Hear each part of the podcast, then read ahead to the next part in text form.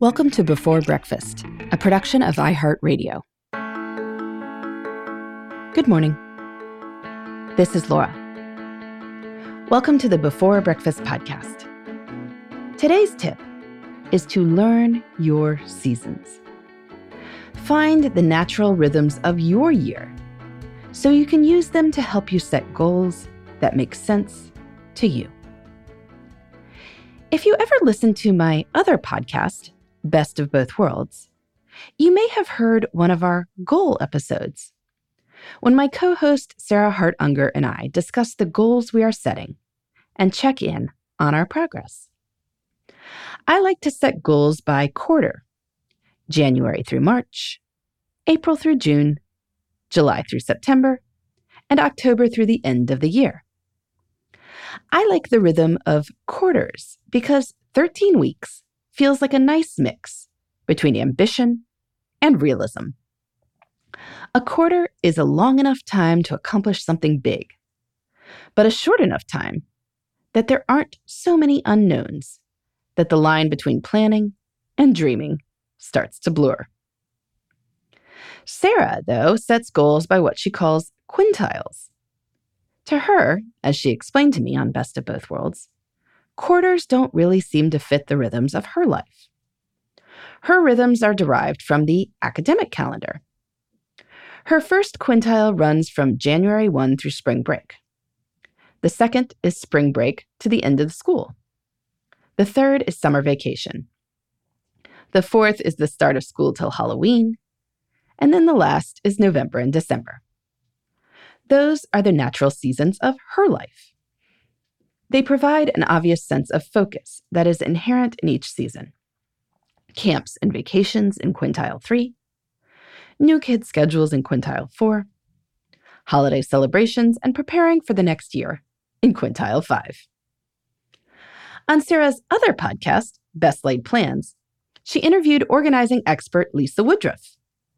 Lisa explained that she plans in trimesters, Again, linked to the academic calendar, but with just one Lisa season for each semester, whereas Sarah has two seasons per semester. So Lisa plans and sets goals for the fall semester, the spring semester, and the summer. Clear and simple. Maybe one of these approaches, three seasons, four seasons, five seasons, feels natural to you. Or maybe something entirely different makes sense. Maybe for your family, it's sports seasons football, basketball, baseball.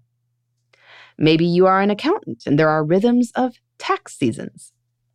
Maybe you run a ski school and focus on business from November to April, with the rest of the year focused on very different things.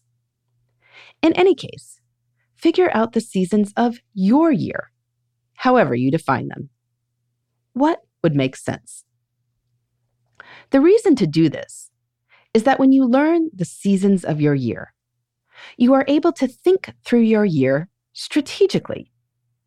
You can set goals and priorities for a period of time that feels distinct and meaningful, not arbitrary.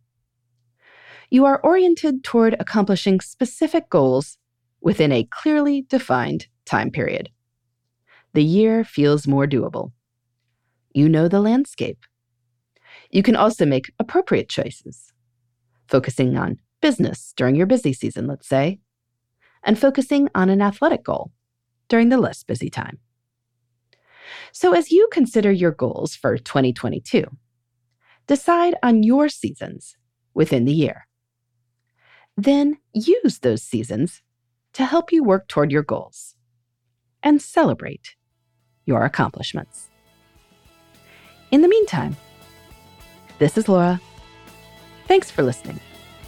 And here's to making the most of our time.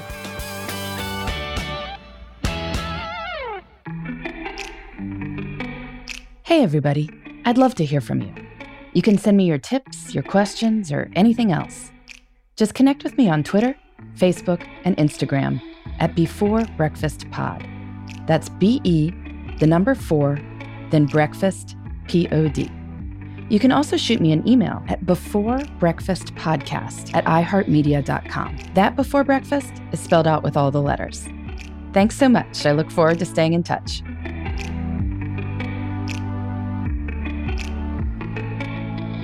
Before Breakfast is a production of iHeartRadio.